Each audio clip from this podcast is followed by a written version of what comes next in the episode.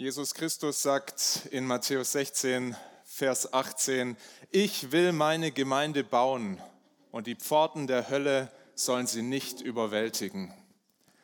Das ist eine großartige Zusage für jede Gemeinde Christi. Er ist der Herr, er baut seine Gemeinde und er beschützt seine Gemeinde auch. Das heißt nun aber nicht, dass Gemeindebau ein Spaziergang ist dass wir immer die geistliche Welle reiten, dass es immer gut läuft in der Gemeinde, das nicht. Gemeindebau ist angefochten von außen, oft auch von innen. Und ich bin mir sicher, dass ihr auch in der Gemeindegründung Freiham schon was davon erlebt habt, weil das erlebt nämlich jede Gemeinde das war auch nicht, äh, das ist nicht erst heute so, das ist schon immer so, das zeigt uns die Bibel auch und das sehen wir in der Apostelgeschichte. Die Apostelgeschichte berichtet uns das teilweise sehr nüchtern, wie Gemeinde angefochten war, von Anfang an. Es gab Angriffe von außen, ihr habt euch in den letzten Wochen schon damit beschäftigt, wie die Gemeinde angegriffen wurde, damals vor allem erstmal von den Juden, die das nicht geglaubt haben, dass Jesus Christus der Erlöser ist, dass er der Weg ist und dann die Apostel verhaftet wurden, dass ihnen, wurde ihnen der Prozess gemacht, sie wurden geschlagen, sie wurden eingesperrt und noch Schlimmeres, das sehen wir dann im Fortgang, Angriffe von außen. Es gab Angriffe von innen, auch darüber, habt ihr schon nachgedacht, zum Beispiel Hananias und Sapphira, die schlimme Kompromisse eingegangen sind und so dieses ganze Gemeindeprojekt auch bedroht haben. Wir sehen, das gehört von Anfang an dazu, aber wir sehen auch in der Apostelgeschichte immer wieder, Gott hilft seiner Gemeinde in solchen Anfechtungen und bei solchen Angriffen und der Herr schenkt Lösungen, sehr gute Lösungen.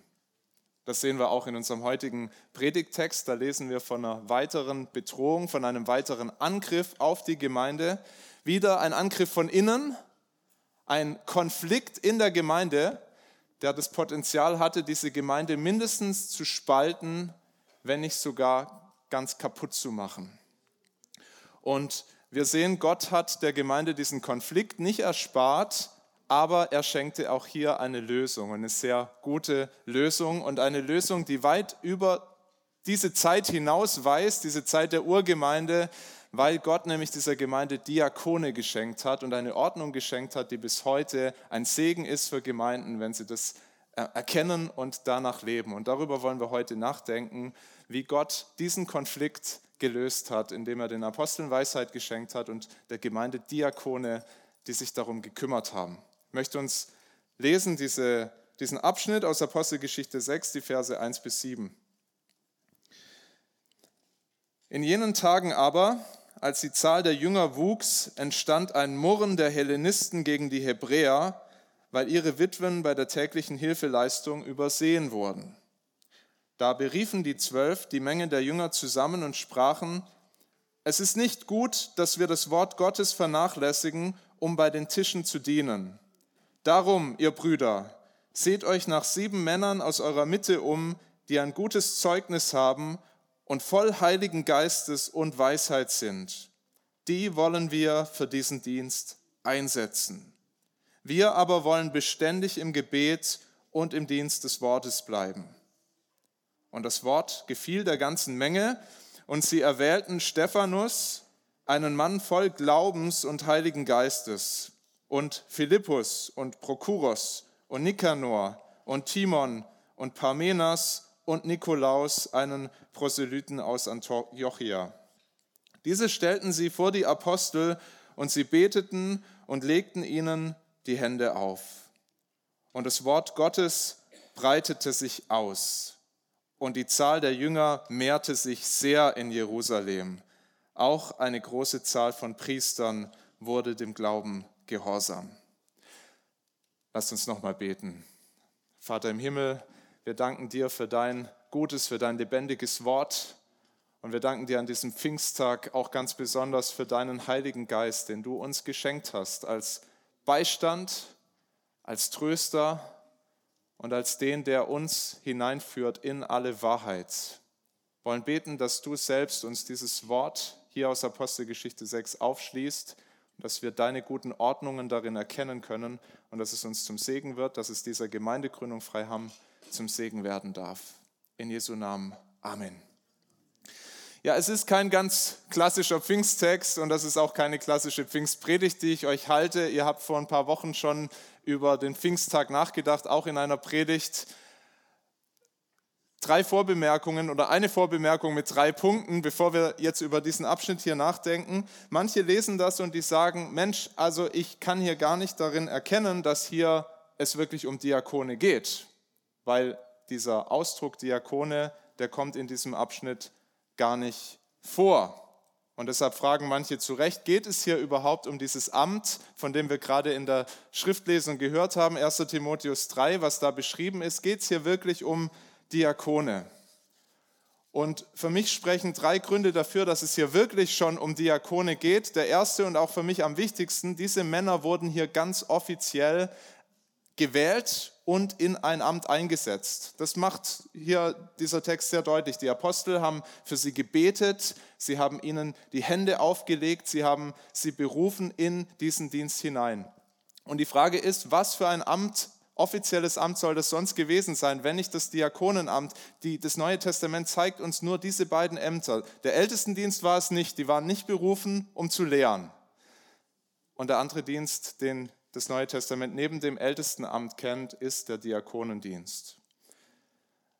Ein zweiter Punkt, die Anforderungen, die hier an sie gestellt werden in Vers 3, die decken sich sehr stark mit dem, was wir dann auch in 1 Timotheus 3 lesen.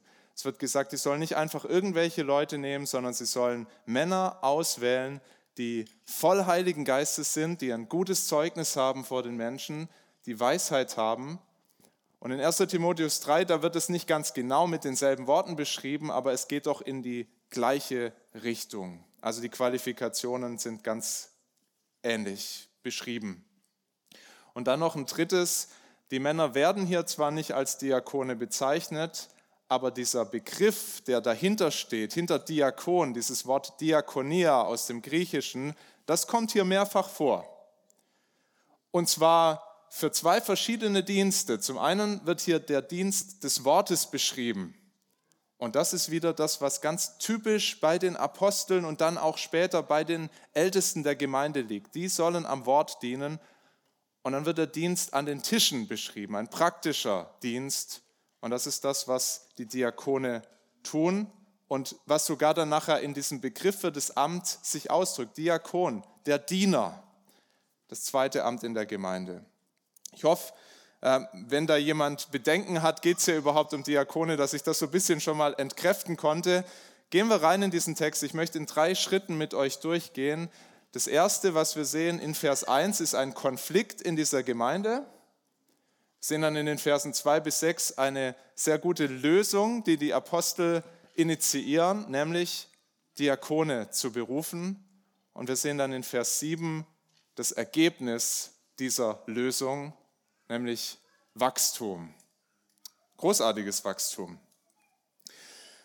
Starten wir mit dem Konflikt. Da geht es um soziale Verwerfungen in Jerusalem, in der Urgemeinde. Es gab einen Streit es gab in dieser Gemeinde Leute mit unterschiedlichen Hintergründen. Es gab die Hellenisten, das waren Judenchristen mit einem griechischen Hintergrund. Die waren nicht in dieser römischen Provinz Palästina geboren, die haben auch nicht Aramäisch gesprochen, die haben Griechisch gesprochen und die gehörten zu dieser Gemeinde.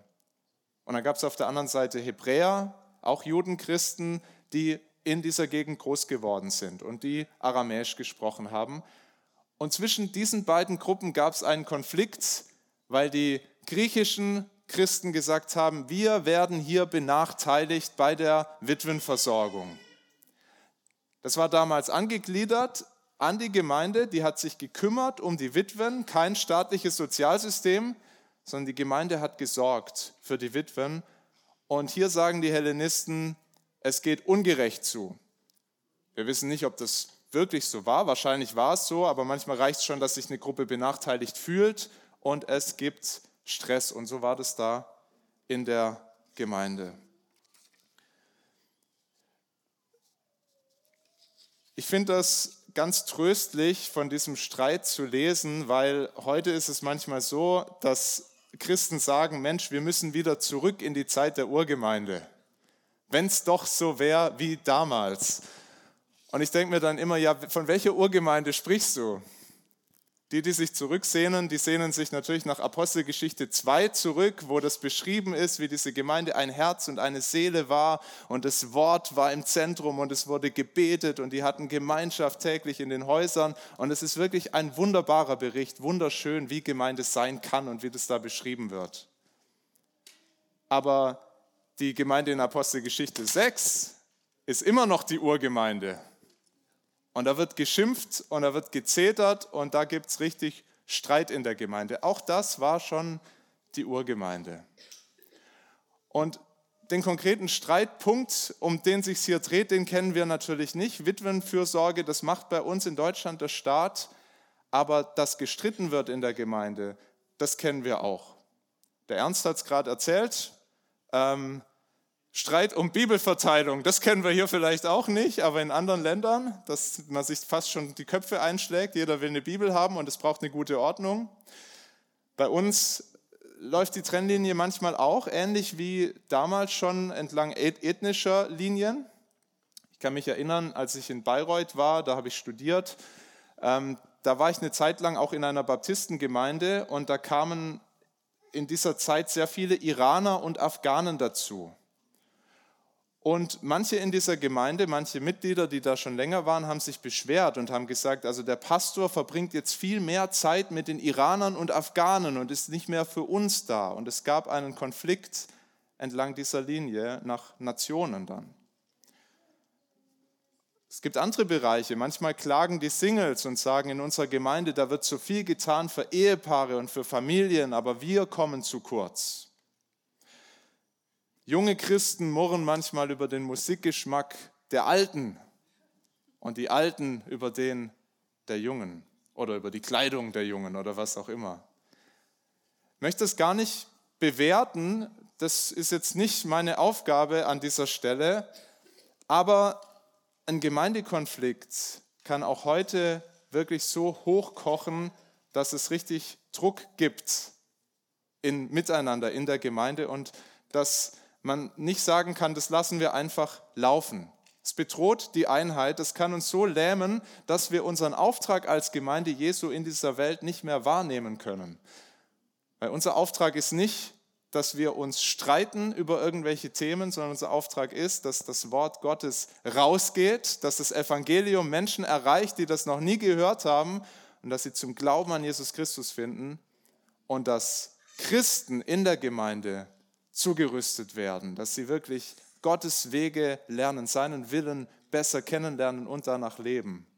Und es gibt Themen, die können uns davon abhalten, ablenken von unserem Auftrag. Jetzt hätten die Apostel viel mit diesem Konflikt tun können. Die hätten zum Beispiel sagen können, was stellt ihr Hellenisten euch eigentlich so an? Gibt es nicht wirklich wichtigere Themen in der Gemeinde? Also ihr beklagt euch hier über die Witwenfürsorge, da geht es um ein bisschen Geld, da geht es um Kleidung, da geht es vielleicht auch um Essen. Aber das sind doch alles nur weltliche Dinge. Das hat doch keinen Ewigkeitswert. Jetzt stellt euch mal nicht so an, reißt euch am Riemen, das wird schon. Wir wollen uns auf die eigentliche Aufgabe fokussieren. Also so eine Moralpredigt hätte der Petrus mal halten können. Hat er aber nicht gemacht. Die Apostel hätten auch den Job selber übernehmen können. Der Druck, der war bestimmt sehr groß, das zu tun, weil bei wem beklagen sich die Leute als erstes, wenn was schiefläuft in der Gemeinde? Bei den Leitern. Die sind zu den Aposteln gegangen, die haben gesagt, ihr müsst jetzt euch kümmern, ihr müsst was machen. Und die Versuchung ist groß, dem nachzugeben und zu sagen, dann hören wir auf zu predigen, dann hören wir auf zu beten. Wir kümmern uns darum jetzt Vollzeit. Aber auch das haben sie nicht gemacht. Stattdessen dieser Vorschlag, sucht und beruft Diakone. Das ist die Lösung in den Versen 2 bis 6. Und wir lernen mindestens drei Dinge aus diesem Weg, den sie da vorschlagen. Wir lernen erstens, warum überhaupt Diakone? Und warum eben nicht die Ältesten, nicht die Apostel? Zweitens, wer war für diesen Dienst als Diakon geeignet? Wen soll die Gemeinde berufen? Und das Dritte, wie sollte diese Berufung stattfinden? Also warum überhaupt Diakone? Wer ist geeignet und wie soll das Ganze vonstatten gehen? Warum Diakone? Das sehen wir in den Versen 2 und 4 vor allem. Und damit ist eng verbunden diese Frage, warum nicht die Apostel? Warum kümmern sie sich nicht selber? Die Apostel sagen in Vers 2, es ist nicht gut, dass wir das Wort Gottes vernachlässigen, um bei den Tischen zu dienen. Das klingt beim ersten Hören so ein bisschen hochnäsig, vielleicht sogar sehr hochnäsig, so nach dem Motto, also wir haben doch wirklich was Besseres zu tun. Wer sind denn wir, dass wir jetzt hier die Drecksarbeit machen in der Gemeinde? Wer sind denn wir, dass wir hier Essen austeilen und solche niedrigen Arbeiten tun? Wir sind doch zu höherem berufen. Klingt ein bisschen so, oder? Ist nicht recht, dass wir an den Tischen dienen. Das ist aber nicht der Punkt der Apostel hier. Und wer sie so versteht, der versteht sie sehr falsch. Die Apostel, die wussten, was auf dem Spiel steht, wenn sie ihrer Berufung untreu werden. Die wussten, dass es ein echtes Problem war, das Wort Gottes zu vernachlässigen, das nicht mehr zu predigen und stattdessen soziale Arbeit zu machen in dieser Gemeinde. Das war die Gefahr, dass sie das genau tun. Jesus hat diesen Aposteln den Auftrag gegeben, Menschen das Evangelium weiterzusagen und Christen Gottes Willen zu lehren. Wenn sie das nicht getan hätten, dann hätte die Gemeinde schon bald ihr Fundament verloren. Das hätte gefehlt, es wäre weggebrochen, dann wäre das nicht mehr als ein Sozialverein gewesen, wo man sich zwar gut um die Witwen kümmert, aber nicht mehr um wirklich die Ewigkeitswerte, darum Gottes Willen zu erkennen. Ihre Top-Priorität musste genau das sein. Predigen, predigen, predigen. Dazu hat Jesus sie ausgebildet und genau das haben sie getan. Sie sind hingegangen in die Städte, da wo Gott sie hingestellt hat, da wo er sie gebraucht hat, in die Gemeinde. Sie haben den Menschen das Evangelium gebracht. Sie haben ihnen gesagt, es gibt einen Gott, der hat euch gemacht und der hat einen Anspruch auf dein Leben. Der hat einen Willen, der ist absolut gut. Und sie haben den Menschen gesagt, und ihr habt gegen diesen Gott rebelliert. Ihr habt nicht so gelebt, wie es richtig ist vor Gott. Sie haben ihnen gesagt, die einzig gerechte Strafe, die, die, die einzig gerechte Strafe dafür, der Lohn für die Sünde, für die Rebellion gegen Gott ist der Tod. So schwer ist Sünde, so ernst nimmt Gott das, dass ihr nichts anderes verdient habt, als dass ihr sterbt. Und dann haben sie ihnen das Evangelium gesagt, die gute Nachricht. Dieser Gott, der heilig ist, der gerecht ist, der ein gerechtes Urteil über jeden Menschen hat, dieser Gott ist gleichzeitig so unfassbar atemberaubend, liebevoll, er ist barmherzig, er ist ein gnädiger Gott, so gnädig, dass er seinen eigenen, seinen geliebten Sohn schickt in diese Welt. Dass Jesus Christus kommt für Sünder, für Menschen wie dich und für mich. Das ist heute die Botschaft, das war es damals. Und dass Jesus Christus unser Leben lebt, das, was wir hätten leben sollen, ganz gerecht, ganz nach Gottes Willen und dann dieses gerechte Leben gibt für uns an unserer Stelle am Kreuz von Golgatha.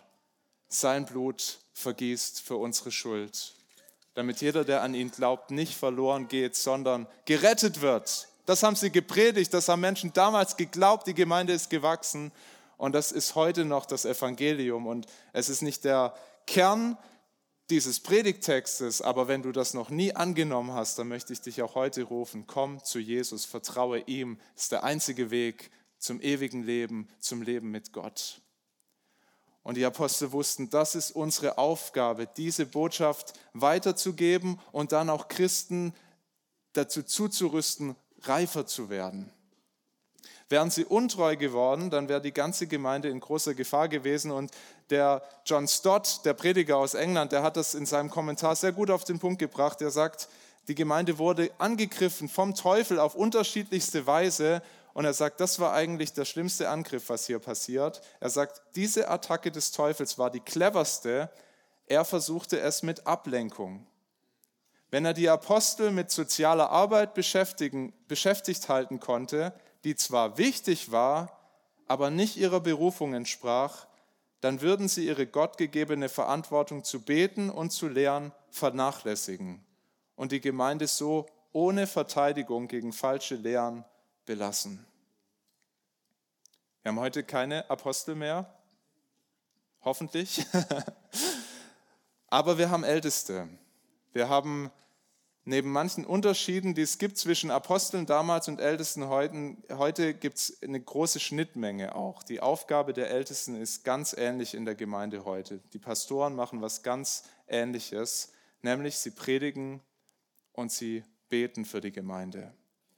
Und deshalb lässt sich dieses Prinzip von damals auch auf heute anwenden. Die Ältesten und Pastoren sollen das zu ihrer Top-Priorität machen, und zwar nicht, weil sie sich zu fein sind für andere Aufgaben, organisatorisches und sonst was in der Gemeinde. Das ist nicht der Punkt, sondern weil eine Gemeinde leidet, wenn Pastoren, wenn Älteste diese Aufgabe nicht sehr, sehr ernst nehmen. Und das ist eine Herausforderung, und das sage ich dir, Sascha, und das sage ich auch denen, die hier mal zu Ältesten berufen werden. Es ist eine Herausforderung für Älteste, das ernst zu nehmen. Weil die Versuchung ist groß, wenn in der Gemeinde ein Murren ist über andere Themen als über Lehrfragen, dann doch in die Bresche zu springen. Manchmal, weil wir zu bequem sind und weil wir sagen, da müsste ich ja erstmal jemand anders finden, der sich kümmert und dann kümmere ich mich selber um die organisatorischen Dinge und um alles Mögliche, was nicht zu, zu meiner Kernaufgabe gehört als Pastor. Manchmal aber auch, weil wir Angst haben vor den Menschen weil wir nämlich wirklich diese Sorge haben, dass dann jemand denkt, naja, du bist dir ja zu fein, du bist der Pastor, du willst halt immer predigen und lehren, aber wenn es dann um die praktische Arbeit geht, da bist du dann oft raus. Und weil wir nicht wollen, dass die Leute dann ein schlechtes Bild von uns haben. Und dann kann es so leicht passieren, dass man den Fokus verliert und das mit der Lehre nicht mehr so ernst nimmt und das Gebet vernachlässigt, um alles Mögliche zu tun, damit Menschen kurzfristig glücklich sind mit dir. Aber die Botschaft hier ist, auf Dauer kann das nicht gut gehen. Das heißt nicht, dass ich nicht mal mit anpacke als Pastor und auch was Praktisches tue, aber der Fokus muss ganz klar auf der Verkündigung sein, in allen möglichen Kontexten und auf dem Gebet. Und trotzdem kann es aber natürlich sehr wichtige Aufgaben geben in der Gemeinde, die angepackt werden müssen. Und das sind nicht nur Lehrfragen. Die Witwenfürsorge war damals so eine Aufgabe. Dafür haben wir staatliche Systeme. Ähm, möchte trotzdem noch kurz was dazu sagen, weil das war wirklich wichtig, dass die sich darum gekümmert haben damals. Im Alten Testament schon sagt Gott, wie wichtig ihm das ist, dass gut gesorgt wird für die Schwächsten in der Gesellschaft. Da werden immer wieder die Witwen und die Waisen auch erwähnt. Und es war wichtig, dass Gottes Volk sich gut kümmert um die Schwächsten in seiner Mitte. Und wie schlimm wäre das gewesen, wenn die Leute damals in Jerusalem hätten sagen müssen, in der Synagoge, da läuft's. Die Juden kriegen das hin, die kümmern sich um die Witwen, aber in der Gemeinde Christi, die ja wirklich den Sohn Gottes erkannt haben, die ihm nachgefolgt sind, da wird gestritten darüber und da funktioniert das nicht. Es wäre ein ganz, ganz schlechtes Zeugnis gewesen. Es wäre auch ein schlechtes Zeugnis gewesen für die Einheit, ja, die wäre ja kaputt gewesen. Und Jesus sagt ja an anderer Stelle im Johannesevangelium, daran soll die Welt erkennen, dass ihr meine Jünger seid, an der Liebe, die ihr untereinander habt. Diesen Konflikt war wirklich das bedroht. Und deshalb ist es wichtig, dass sich da jemand drum kümmert.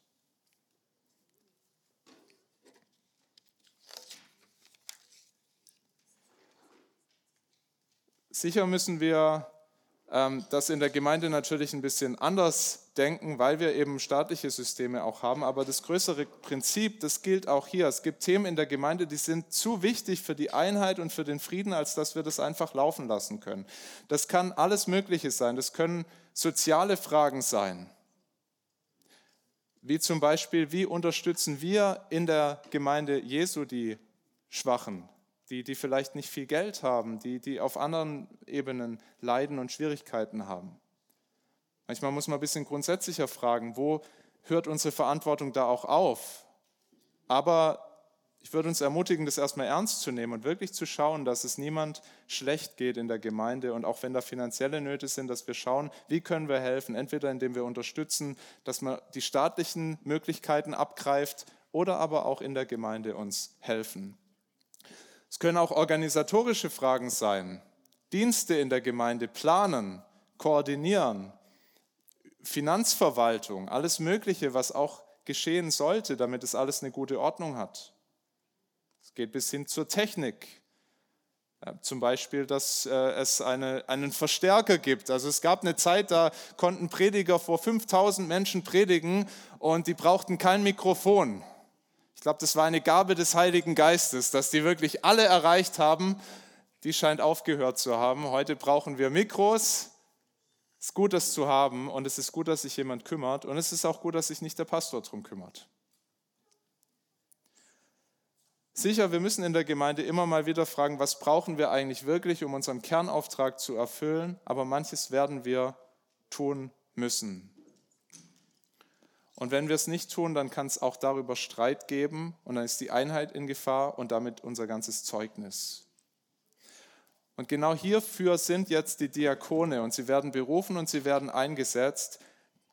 Die Gemeinde gibt ihnen die Verantwortung. Ihr kümmert euch um diese Themen. Das ist ein größeres Prinzip, hier konkret angewandt auf die Witwenfürsorge, aber ihr kümmert euch da, wo es außerhalb des Kompetenzbereichs der Apostel ist. Ihr sorgt dafür, dass, dass diese Themen hier uns nicht spalten, dass sie nicht die Einheit bedrohen. Und sie bekommen die Autorität dafür. Die Apostel legen ihnen die Hände auf. Sie beten für sie. Sie sagen, ihr seid eingesetzt. Ihr seid die Leiter für diese Themen. Das heißt nicht, dass die Diakone alles machen mussten, aber sie haben wirklich die Entscheidungsbefugnis bekommen, Gestaltungsspielraum für diesen Bereich. Sie konnten Leute mit einbeziehen, sie konnten vielleicht Teams bilden, sie konnten das neu aufziehen, sodass da eine gute Ordnung reinkommt. Und das ist ihre Aufgabe hier, also damals in Apostelgeschichte 6 und das ist bis heute so. Diakone lösen praktische Probleme und sie stärken so die Einheit. Und dazu kommt ganz entscheidend, sie halten den Ältesten so den Rücken frei, damit die auch die Einheit fördern, und zwar durch ihre besondere Gabe zu lehren und für die Gemeinde zu beten. Damit kommen wir zur zweiten Frage, wer ist eigentlich geeignet für diesen Diakonendienst? Da heißt es in Vers 3, dass die Apostel den Gemeindemitgliedern allen gesagt haben, sie sollen Leute suchen aus ihrer Mitte, die ein gutes Zeugnis haben und voll Heiligen Geistes und Weisheit sind. Das heißt, das sollten Männer sein, die für ihren guten Charakter bekannt waren innerhalb der Gemeinde, aber wahrscheinlich auch darüber hinaus, die ein gutes Zeugnis hatten. Die sollten voll Heiligen Geistes sein. Den Heiligen Geist, den hat jeder Christ, jeder, der Jesus nachfolgt, an ihn glaubt, hat den Heiligen Geist. Aber bei ihnen sollte man das in besonderer Weise erkennen. Wahrscheinlich auch die Früchte des Geistes erkennen in ihrem Leben. Waren das Männer, die sehr liebevoll waren, die eine große Barmherzigkeit ausgestrahlt haben? Waren sie sanftmütig? Waren sie freundlich? Waren sie geduldig? Waren sie treu? Waren sie selbst beherrscht? Früchte des Geistes, die man in ihrem Leben gesehen hat. Sie sollten Weisheit haben, und die haben sie gebraucht, um diese Probleme zu lösen. Das ist nicht so einfach, wenn da so ein großer Konflikt ist in der Gemeinde, das gut aufzulösen. Da braucht es echte Weisheit. Und was hier ganz deutlich wird, wenn wir über diese Qualifikation in Vers 3 nachdenken, die haben nicht die nächstbesten genommen, um diese Aufgaben zu erfüllen. Auch das zeigt nochmal, dass das wirklich ein sehr wichtiges, ein hochgeschätztes Amt ist in der Gemeinde. Da kann nicht jeder kommen und das halt machen. Es waren nicht einfach Leute, die nicht Nein sagen konnten. Der Letzte, der, äh, der nicht weggerannt war, den nimmt man dann und sagt, du bist jetzt hier Diakon. Nein, nein, das waren, das waren auch nicht Leute, die äh, eigentlich mal später Älteste werden sollten und die das halt so als eine Zwischenstation auf der Karriereleiter gesehen haben, jetzt meine Zeit lang Diakon und dann kann ich später mich für höhere Würden quasi jetzt hier empfehlen und später Ältester werden. Da waren sogar Männer dabei, die wären gute Älteste gewesen. Ein Stephanus, den sie hier berufen, der kurz drauf eine flammende Predigt hält, bevor er gesteinigt wird und der ganz offensichtlich eine Lehrbegabung hatte. Ein Philippus, der als Evangelist dann auch in Erscheinung tritt in der Apostelgeschichte, der das Evangelium weitergibt, gut erklärt. Die hätten auch Älteste sein können, aber sie werden hier zu Diakonen berufen. Und wir sehen daran, das waren tatsächlich die besten Leute, die sie für diese Aufgabe finden konnten. Und sie haben gut gesucht. Charakterlich, vorbildlich, erfüllt vom Heiligen Geist, wirklich weise Männer. Der Theologe Alexander Strauch sagt sehr schön über diese ersten Diakone, die Gemeinde wählte ihre Besten, um für ihre Geringsten zu sorgen. Die Gemeinde wählte ihre Besten, um für die Geringsten zu sorgen. Und damit spiegelte sich auch in dieser Diakonenberufung wirklich was wieder von der Herrlichkeit Gottes, davon, wie unser Gott mit uns Menschen umgeht. Er gibt sein Bestes, seinen Sohn Jesus Christus, für uns, für die Niedrigsten, für die Geringsten, die das nicht verdient haben. Und er sorgt für uns, er dient uns mit atemberaubender Liebe, Gnade, Barmherzigkeit. Und dieses Prinzip zeigt sich hier in dieser Diakonenwahl. Sie suchen ihre Besten, um diesen Konflikt zu lösen. Noch habt ihr hier in Freiham keine Diakone, aber ich ermutige euch wirklich, dieses Prinzip von Anfang an so zu leben.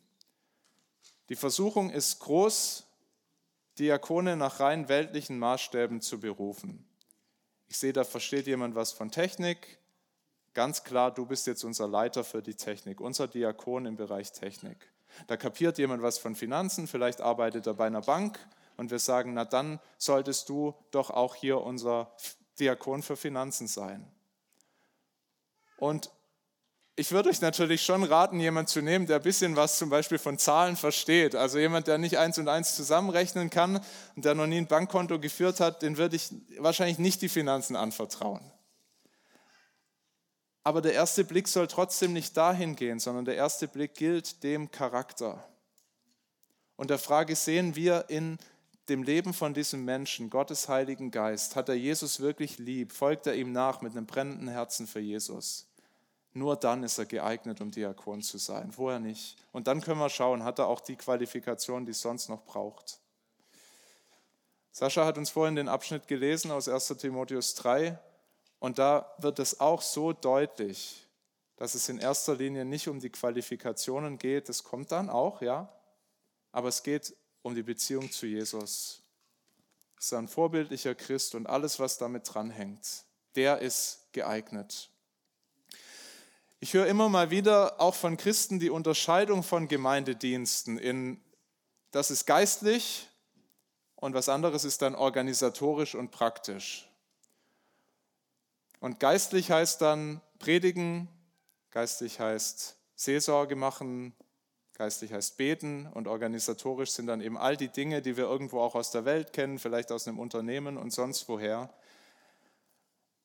Aber wenn du die, die Kriterien hier anschaust für die Diakonenwahl, dann merken wir, diese Einteilung in geistlich und weltlich oder geistlich und organisatorisch, die gibt es in der Gemeinde nicht. Was wir in der Gemeinde zusammen tun sollen, das ist immer geistlich.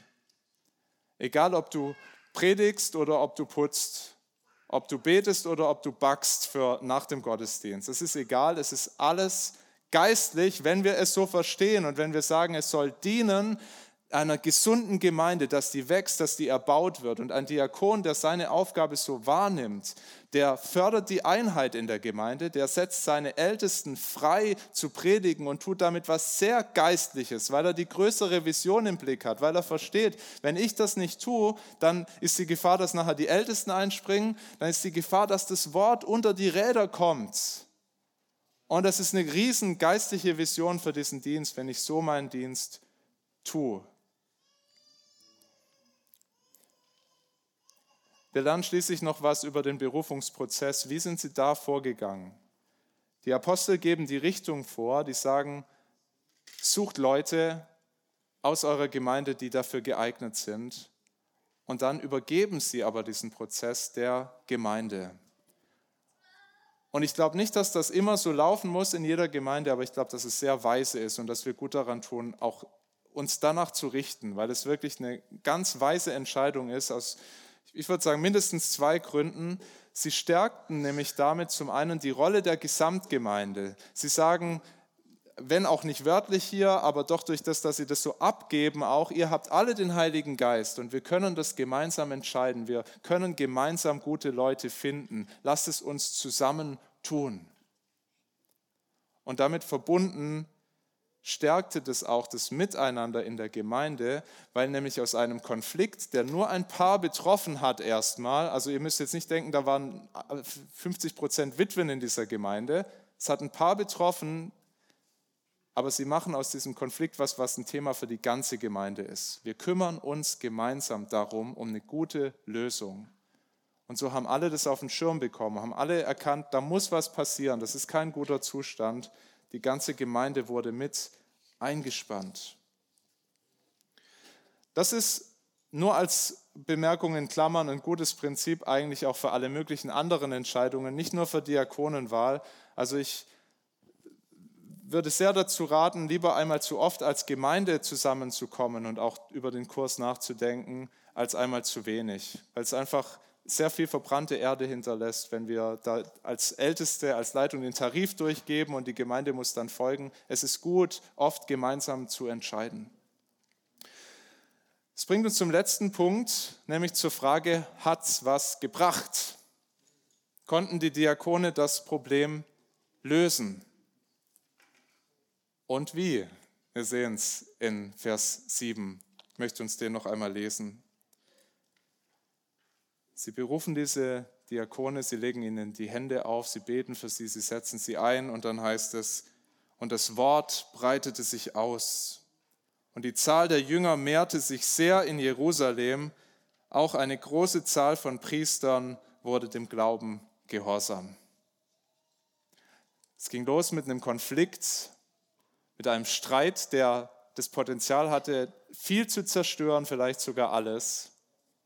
Dann schenkt Gott diese wunderbare Lösung, er schenkt Diakone und wir sehen, der Weg ist frei, wirklich, dass das Wort läuft, dass das Wort weitergegeben wird. Und genau das heißt es hier, dass das Wort sich ausbreitete und dass viele zum Glauben gekommen sind. Sogar Priester aus dem Tempel haben verstanden, Jesus Christus allein ist der Weg. Es ist wunderbar, wie Gott hier Segen schenkt durch diese Lösung. Als die Gemeinde nicht mehr mit sich selber beschäftigt ist, nicht mehr um sich selber kreist, den Fokus neu gewinnt für ihre Aufgabe, geschieht großer Segen. Ich möchte euch zum Schluss ermutigen zu zwei Dingen. Ich habe vorhin schon die Ältesten angesprochen, jetzt möchte ich mal wirklich euch als ganze Gemeinde ansprechen, vor allem die, die nicht predigen, die nicht lehren in der Gemeinde. Möchte euch ermutigen, setzt euch ein, jeder Einzelne, dafür, dass eure Ältesten, dass der Sascha im Moment als hier Gemeindereferent, als zukünftiger Pastor, dass er frei ist, seiner Priorität zu folgen, dass er wirklich Zeit hat, sich vorzubereiten auf die Predigten, dass er Zeit hat für das Gebet für die Gemeinde. Das ist wirklich seine wichtigste Aufgabe. Wenn er die nicht tun kann, dann ist es ein großes Problem letztlich für die ganze Gemeinde. Legt ihm das nicht als Faulheit aus, wenn er lange studiert, um das Wort euch dann am Sonntag zu predigen. Das passiert manchmal. Manche sind da sehr gemein zu ihren Pastoren. Das kommt vor. Es fällt mir leichter, das hier zu sagen. Ich habe da nichts davon. Ich gehe dann wieder aber behandelt ihn da gut. Das ist wirklich das Wichtigste. Und ich plaudere noch ein bisschen aus dem Nähkästchen. Manchmal hat man das ja gar nicht so auf dem Schirm, was da auch, was, was ein Pastor auch abhalten kann dann von seinem Dienst. Aber habe das mehrfach erlebt, dass Leute kamen mit sehr guten Ideen, was man sozialdiakonisch tun könnte als Gemeinde. Und die haben mir das dann vorgestellt, wie wir uns kümmern könnten um Geflüchtete, die zu uns gekommen sind oder um Benachteiligte in unserer Gemeinde. Und mit der Erwartung, Matthias setzt das um. das musst du jetzt tun. Mittlerweile gelernt, auch durch solche Texte dann zu sagen, das ist wirklich, das kann sehr wichtig sein. Das sind vielleicht sehr gute Ideen und es wäre wichtig, dass wir als Gemeinde drüber nachdenken, aber es ist nicht meine Priorität, nicht meine Aufgabe in dem Moment. Leg das deinem Pastor nicht als Lieblosigkeit aus, wenn er das dann auch mal zurückweist, aber überleg dir, kann ich selber was initiieren, in Gang bringen in dieser Gemeinde, weil diese Dinge sind wichtig. Die Welt soll uns erkennen, auch an der praktischen Liebe, die da ist. Das ist super wichtig. Es ist nur oft nicht die Aufgabe vom Pastor, das an der Spitze voranzutreiben es auch immer mal wieder erlebt, dass so Anfragen kamen zu Terminen und organisatorischen Dingen, wo ich gedacht habe, na, wenn du einfach mal ins Gottesdienstblatt schaust oder wenn du schaust in, in, auf unsere Internetseite, da hättest du dir das selber beantworten können. Da hätte ich jetzt gar nicht mich damit beschäftigen müssen. Okay, es hält sich bei mir wirklich im Rahmen. Ich äh, bin da sehr dankbar. Unsere Gemeinde lebt es auch wirklich, auch den Diakonendienst. Aber ich will euch ein bisschen die Sinne dafür schärfen. Es braucht nicht immer den Pastor, der sich um alles kümmert, Wichtig auf der anderen Seite, was ich damit überhaupt nicht sagen will, wenn du eine, wirklich eine geistliche Frage hast, eine theologische Frage hast, wenn du Seelsorge brauchst, wenn du Gebet brauchst, dann geh zum Pastor. Das ist seine Aufgabe. Nimm das in Anspruch. Dann noch ein zweiter und letzter Punkt, der geht auch an euch als ganze Gemeinde. Ich möchte euch ermutigen, beruft schon bald Diakone. Schiebt das nicht nach hinten, sondern macht es so bald wie möglich, wenn ihr erkennt, es gibt hier Bereiche, die wirklich geregelt werden müssen, organisatorische Bereiche. Sucht Menschen, die dafür geeignet sind, Männer und ich würde sagen auch Frauen. Ich gehe da nicht jetzt in die Details, das müsst ihr als Gemeinde selber klären, wie man dann auch das äh, in 1 Timotheus 3 versteht, ob wirklich nur Männer diesen Dienst tun sollen. Auf jeden Fall aber sucht Leute, die den Charakter dafür haben, die den Geist haben, die die Weisheit haben und beruft sie in diesen Dienst. Ich kann euch nicht versprechen, dass es dann immer bergauf geht, dass damit dann jeder Konflikt automatisch auch gelöst wird, dass ihr dann wirklich die geistliche Welle immer reitet. Das kann ich euch nicht versprechen. Aber ich bin doch davon überzeugt, dass das ein ganz wichtiger Baustein ist, ein ganz wichtiges Fundament dafür legt, dass viele Konflikte schon früh entschärft werden können, andere Konflikte überhaupt nicht aufkommen, weil sich jemand gut darum kümmert und dass es wirklich eine Gemeinde dazu freisetzt, ihren Auftrag zu erfüllen, das Wort Gottes rauszugeben, das Evangelium weiterzusagen und Christen zuzurüsten. Ich möchte beten. Danke, Vater, dass wir in der Berufung dieser ersten Diakone deine Weisheit und deine Liebe zur Gemeinde erkennen und dass du sie wirklich bewahrst und beschützt, dass du sie baust in allen Widerständen, die auch da sind, von außen und von innen. Danke für diese gute Ordnung, dass du der Gemeinde Älteste gibst, die predigen, dein Wort lehren und beten und Diakone, die sich um all diese auch wichtigen Fragen kümmern, organisatorische Fragen, Fragen von praktischer Nächstenliebe, die das vorantreiben, die das organisieren, die da Dinge auf die Beine stellen.